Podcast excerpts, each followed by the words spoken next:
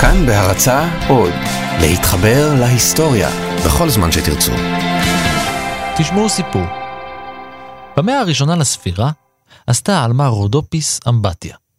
לא נעים להגיד, אבל היא הייתה נערת ליווי יווניה ששירתה את בני המעמד הגבוה.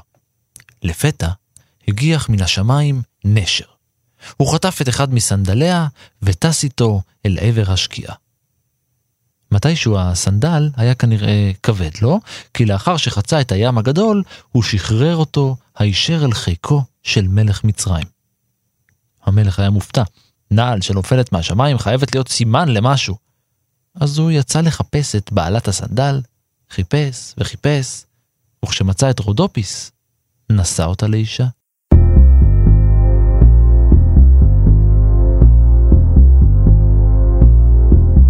הסיפור הזה סיפר ההיסטוריון היווני סטראבו, והוא מלווה אותנו עד היום בווריאציות שונות ומשונות. את הווריאציה שנספר לכם היום לא שמעתם מעולם.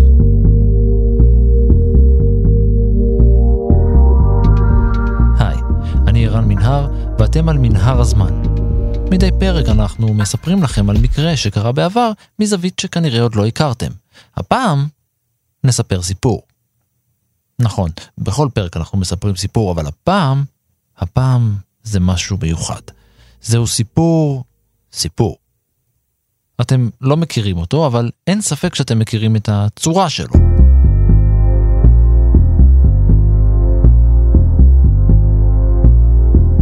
סיפור סינדרלה אנחנו אוהבים לשמוע. אנחנו משליכים אותו על הרבה תחומים בחיים, מקבוצת כדורגל כושלת שהופכת לאלופה, דרך חברות שעמדו בפני קריסה וצמחו לאימפריות, ועד הומלסים שהפכו מיליונרים. מה, מה יש בסיפור הזה שהופך אותו לכזה מושך בעינינו? בואו ניזכר בפרטים.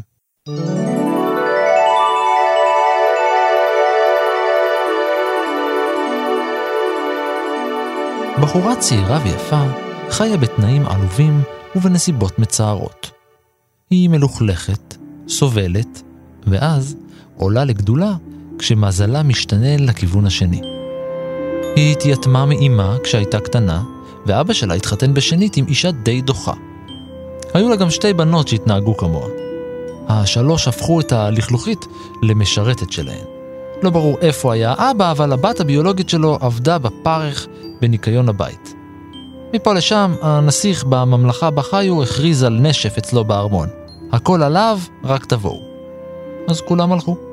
רק סינדרלה שלנו המטונפת נשארה לבכות בבית. ואז, משום מקום, מגיעה פיה.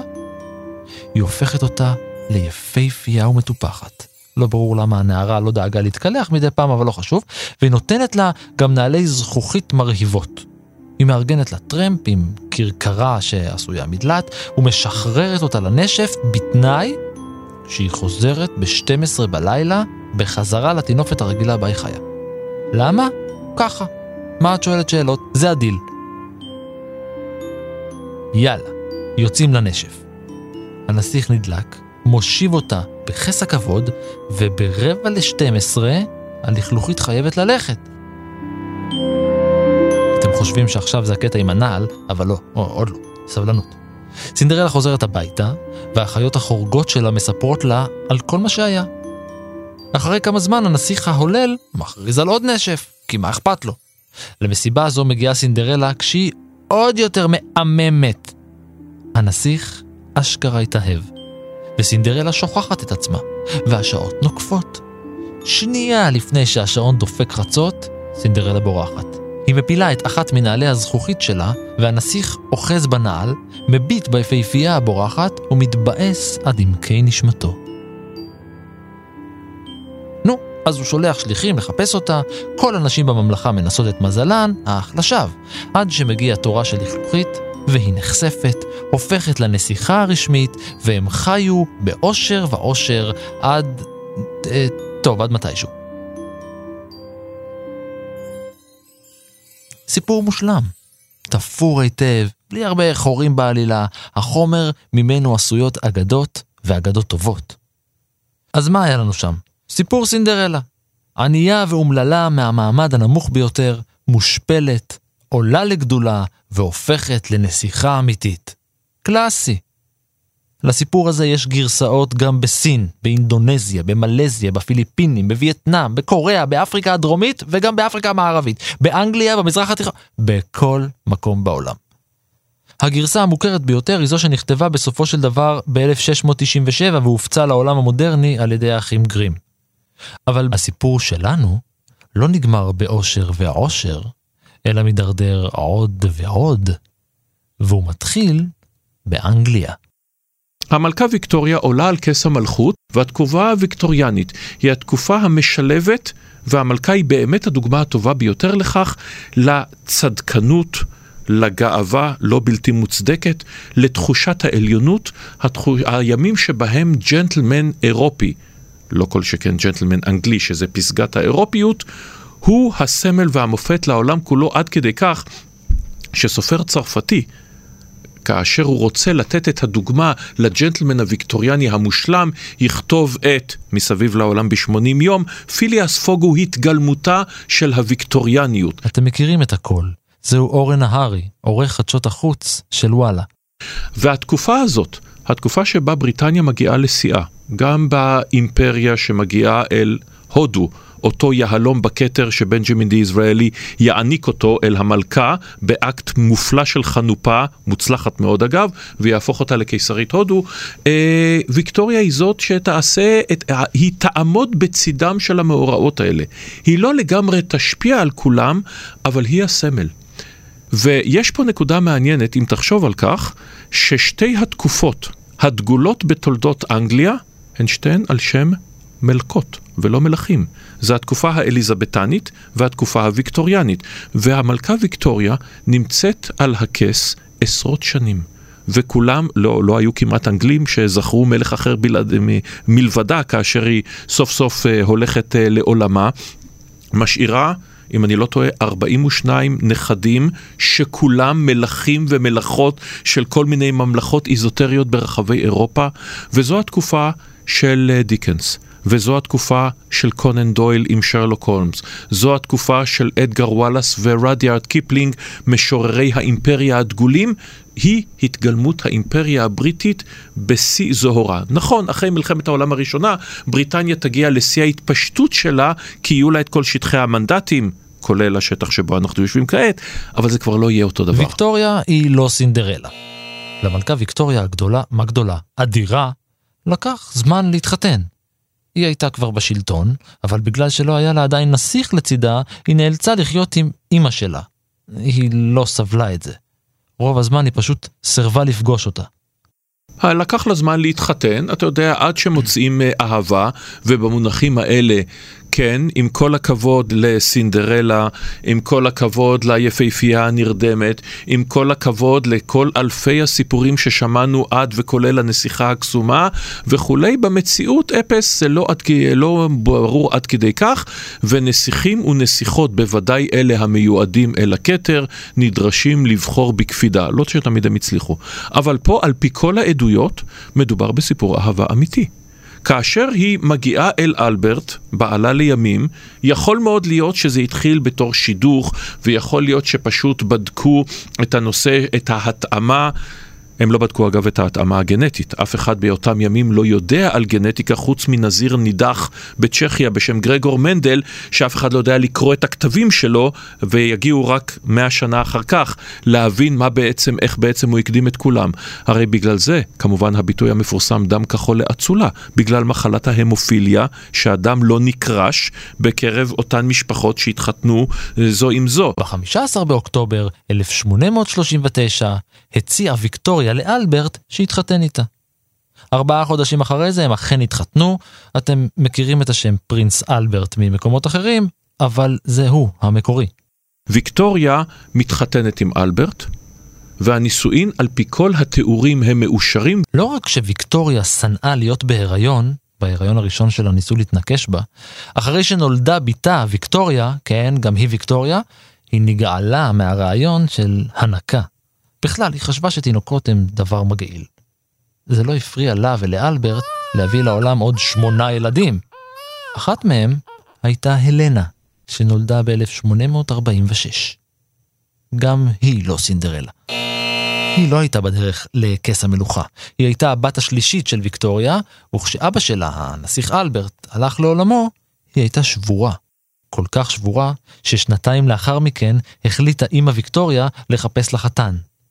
היא מצאה לה את הנסיך קריסטיאן מבית שלזוויג הולשטיין. אנחנו מדברים על בית המלוכה הבריטי, או בית המלוכה האנגלי לפניו, ואנחנו קצת שוכחים שאפס עם כל ההמשכיות זה בתי מלוכה, שחלקם נגמרו בטוב, אה, נניח אליזבת הראשונה, אה, שהיא מורישה את המלוכה באחד האקטים הציניים ביקום לבנה של אויבתה הגדולה, מרי מלכת הסקוטים, היא מציעה לו את הכתר של, אה, של אנגליה ושל סקוטלנד, ובתשובה הוא נותן לה את אחד המכתבים הנפלאים, שבהם הוא אומר, אם יוצא לי כתר אנגליה, אוכל להתגבר על צערי על מות אמי. הוא חותם על גזר דין המוות של אימא שלו, אמנם בתמורה לכתר אנגליה. היו כאלה שרצחו בשל הרבה פחות מזה. אז בקיצור, ונזכיר כמובן שסבא של אליזבת עולה על כס המלוכה, כאשר הוא, הנרי רוזן ריצ'מונד, מנצח את ריצ'רד השלישי, המלך החוקי לחלוטין, בקרב בוזוורת המפורסם, ממלכתי עבור סוס וכולי וכולי. אז היו מלכים שהלכו לעולמם בנסיבות כאלה ואחרות, בתי מלוכה שהופלו, לא רבים, אבל כן, הם מגיעים לפרקם, ואז אנחנו מגיעים אל בית המלוכה הנוכחי, בית ווינזור. למה ווינזור? זה המקרה היחיד בעולם שאני מכיר, שבו בית המלוכה נקרא על שם הארמון ולא להפך.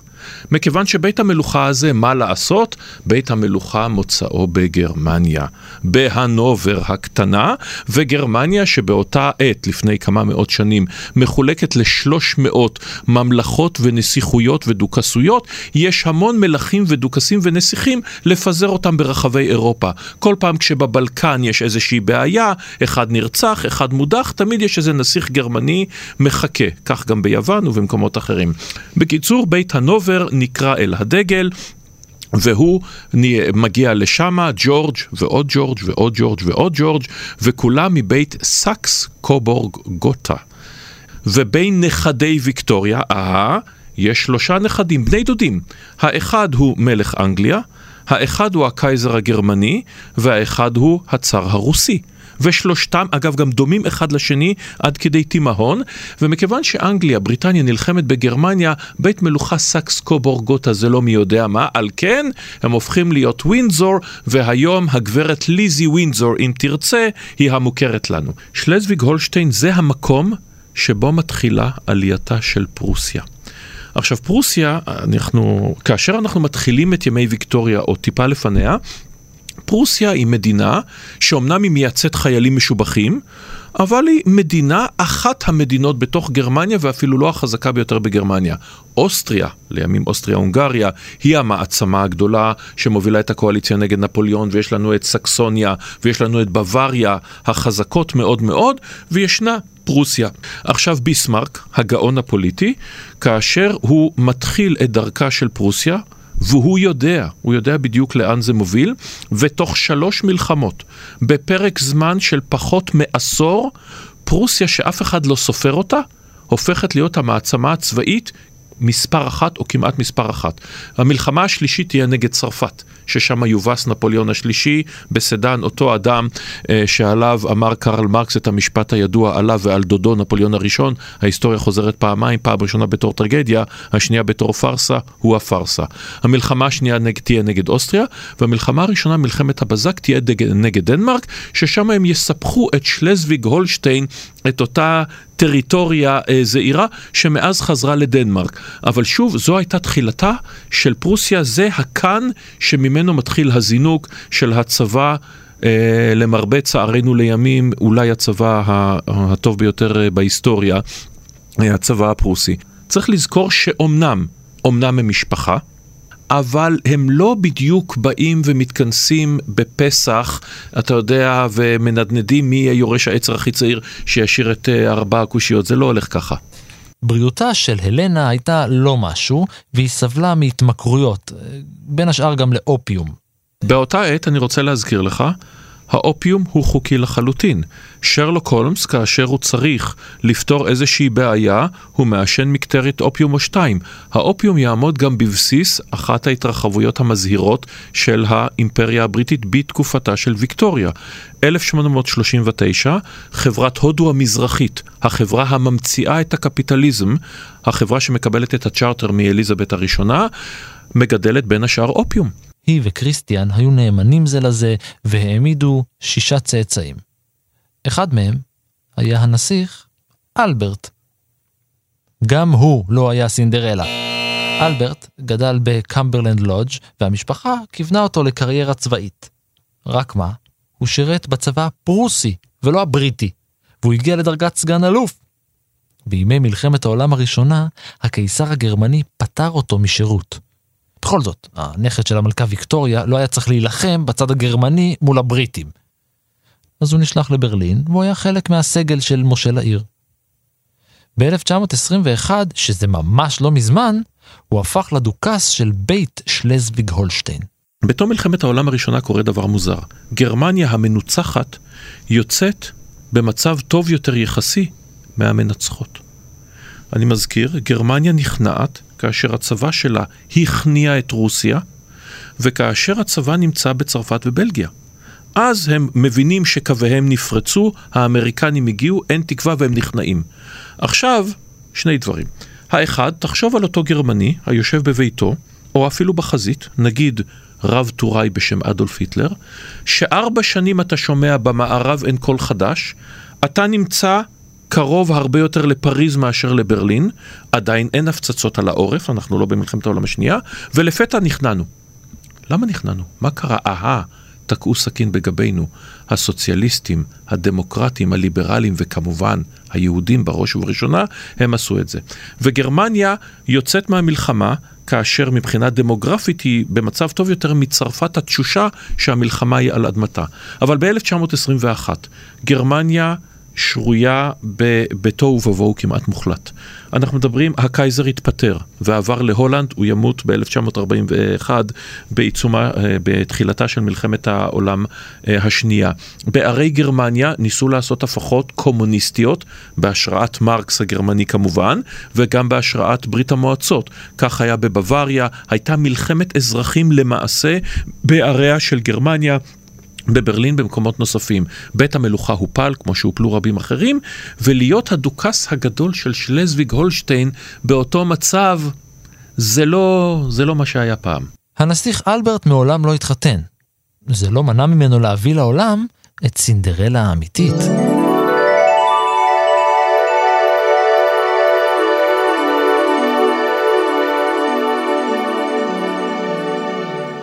היום היה בשנתה האחרונה של המאה ה-19, נסיך. הנסיך הרווק אלברט. בין שלל השתובבויותיו, הכיר אלברט את הברונית ברטה פון ורליץ. היא הייתה בת שלושים, אשת אצולה פרוסית, שהייתה מאוד מופתעת לגלות יום אחד כי היא נכנסה להיריון מאלברט. לא יאה לאישה אצילה כמו ברטה שתגדל ממזר, זה היה מתכון בטוח לסקנדל במעגלים האריסטוקרטיים. עכשיו, תחשבו מה זה אומר שלנסיך, הנכד של המלכה ויקטוריה, יש צאצא מחוץ לנישואין. על חבר במשפחה המלכותית, עניין אחד. חברה במשפחה מלכותית זה עניין אחר לגמרי. עכשיו, תלוי באיזה מדינה אנחנו מדברים. הבה ניקח, נקפוץ מעבר לתעלה. בצרפת, אז, ואפשר לומר עד עצם היום הזה, אבל היום המלכים נקראים נשיאים, אה, מקבלים את הדברים האלה בשוויון נפש. לכל מלך המכבד את עצמו, הייתה בת לוויה שחלקן נכנסו להיסטוריה, מדאם דה פומפדור, מדאם דה שטל ואחרות, היו הקורטיזנות. שזה שם מכובס, נאה ומכובד למקצוע או תחביב אה, מפורסם. אה, אבל הם היו חלק מהמעגל הפנימי בהחלט, אה, אולי במלוא המובנים של המילה הזאת. בצד המכופתר והצדקני והמתחסד של התעלה, גם היו הדברים האלה כמובן. כאשר אנחנו מסתכלים על הסטטיסטיקות, בתקופה הוויקטוריאנית היו לאין שיעור יותר הפלות בלתי חוקיות מאשר היום, באחוזים וגם לדעתי במספרים מוחלטים. כי, אה, כי זה מה שהיה, כי אופי האדם לא משתנה בין המאות השונות. עכשיו חברי בית המלוכה ניצלו את מעמדם. בואו נלך אל אדוארד השביעי, כן, היורש של המלכה ויקטוריה. אדוארד השביעי היה מגדולי השובבים בתקופתו. האיש היה חביב נשים, וכנראה לא מנע את עצמו גם מהן, הוא לא היה חסוד כמו אימא שלו.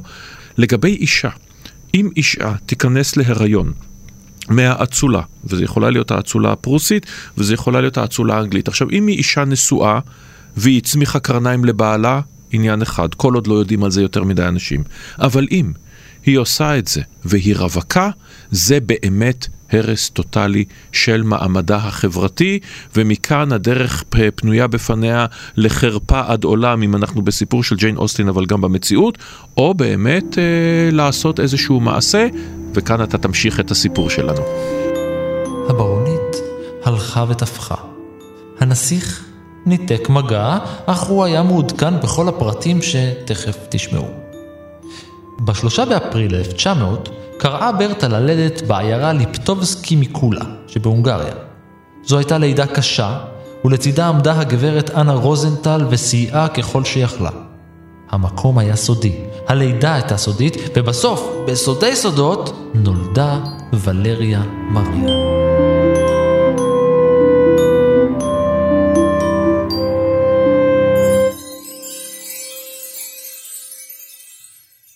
למחרת, אחרי הלידה הקשה, מתה הברונית ונקברה בשקט ליד כנסייה באזור. אנה רוזנטל לא הייתה שם לידה במקרה. אחותה עבדה באחוזה של הנסיך אלברט, האבא, והיא מסרה לה הצעה מטעמו. הנסיך אלברט מציע לך סכום כסף די גדול, היא אמרה לה, בתמורה לכך שתגדלי את הילדה. תקופה ארוכה שמרה אנה רוזנטל על פרופיל נמוך בעיירה. איש לא ידע אם היא הייתה בהיריון או לא. בערך שנה לפני הלידה, התחתנה עם ראובן שוולב, מנהל בית הספר היהודי בעיירה, וכשנולדה ולריה מריה הקטנה, איש לא חשד כי מדובר בילדה שאימצו השניים. שנה לאחר מכן הביאו לעולם את אלפרד. ולריה מריה שוולב גדלה כילדה יהודייה בקהילה היהודית, והלכה לבית ספר יהודי עם אחיה הקטן, היהודי. היו לה קצת בעיות התנהגות, הציונים שלה היו סבירים, ובסך הכל היא גדלה כילדה רגילה. רק מדי פעם היה מגיע אל המשפחה איש מסתורי, שהתעניין בוולריה מריה והשאיר לה ולמשפחתה סכומי כסף נכבדים.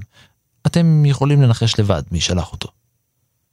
הילדה צמחה וגדלה, וכשהפכה לאישה, בגיל 25, הכירה את יוהאן וגנר, פרופסור למשפטים מווינה. השניים התחתנו וחיו יחד בבירה האוסטרית עד 1938, אז התהפכו חייה מן הקצה אל הקצה. פעמיים.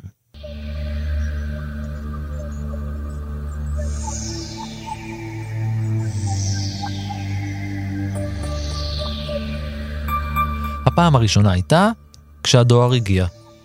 ולריה מריה קיבלה מכתב. זה היה מכתב מאביה הביולוגי, אלברט, הדוכס של שלזוויג הולשטיין. הוא הודה והכיר בכך שהייתה בתו הבלתי חוקית. הוא התנצל על הכל וסיפר כי בריאותו לא משהו. איני משוכנע אם לא היה זה מרושע שאכתוב לך את כל זה. אנא, מכליל המת. אני מאחל לך את המיטב מליבי. האל יברך אותך. אביך.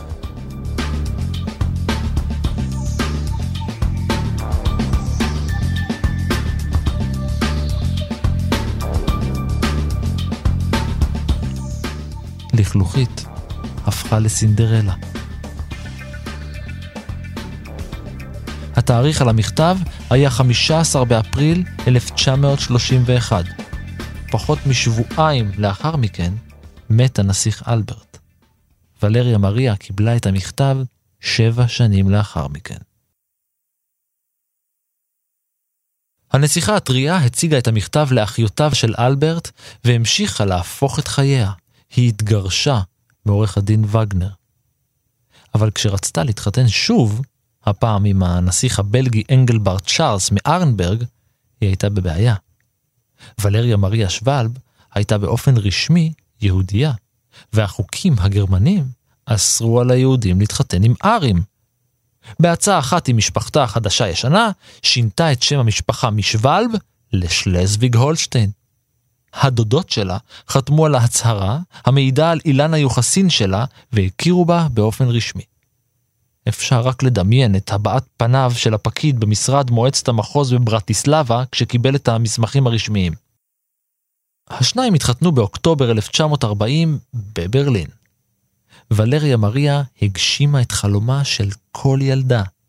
היא הפכה לנסיכה אמיתית.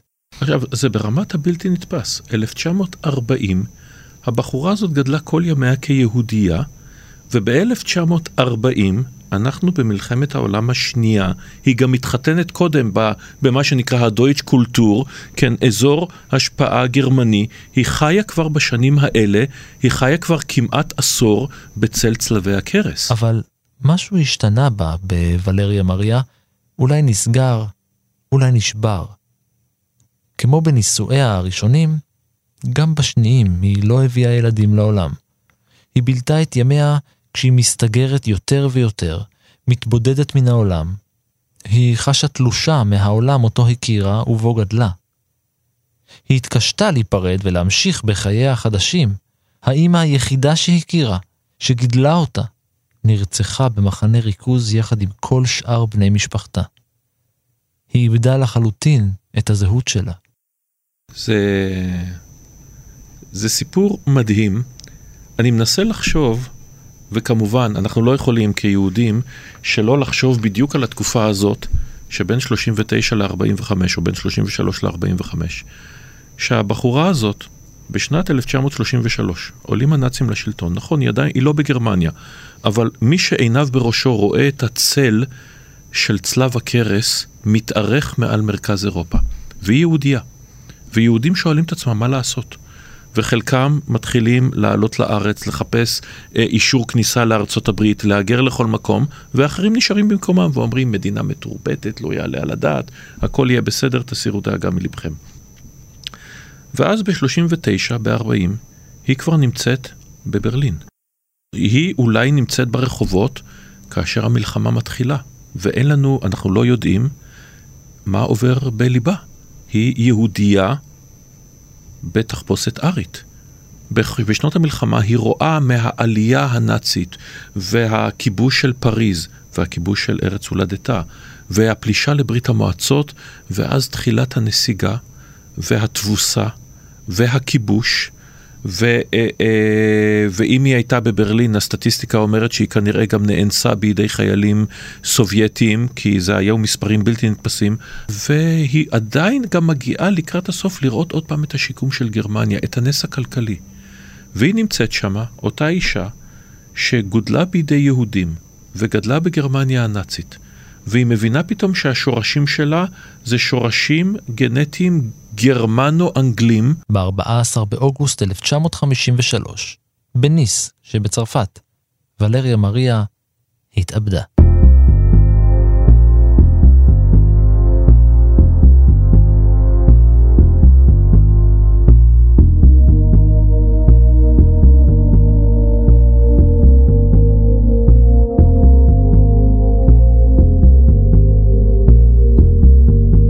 כאן מנהר הזמן להפעם. תודה לאורן נהרי על התובנות. תודה גם לאפייה הטובה אור מנהר על ההפקה. לניר גורלי, שלא הפך לדלעת והיה על העריכה, ולטוכנאי האגדי, יוג'י גבאי. אתם יכולים לעקוב אחריי בטוויטר או בפייסבוק, להציע רעיונות, להגיב, ובכלל, להתחבר. סיפורים אחרים מההיסטוריה ופרקים נוספים אתם יכולים למצוא באתר של כאן ובאפליקציות הפודקאסטים השונות. אני ערן מנהר, נשוב וניפגש בפרק הבא.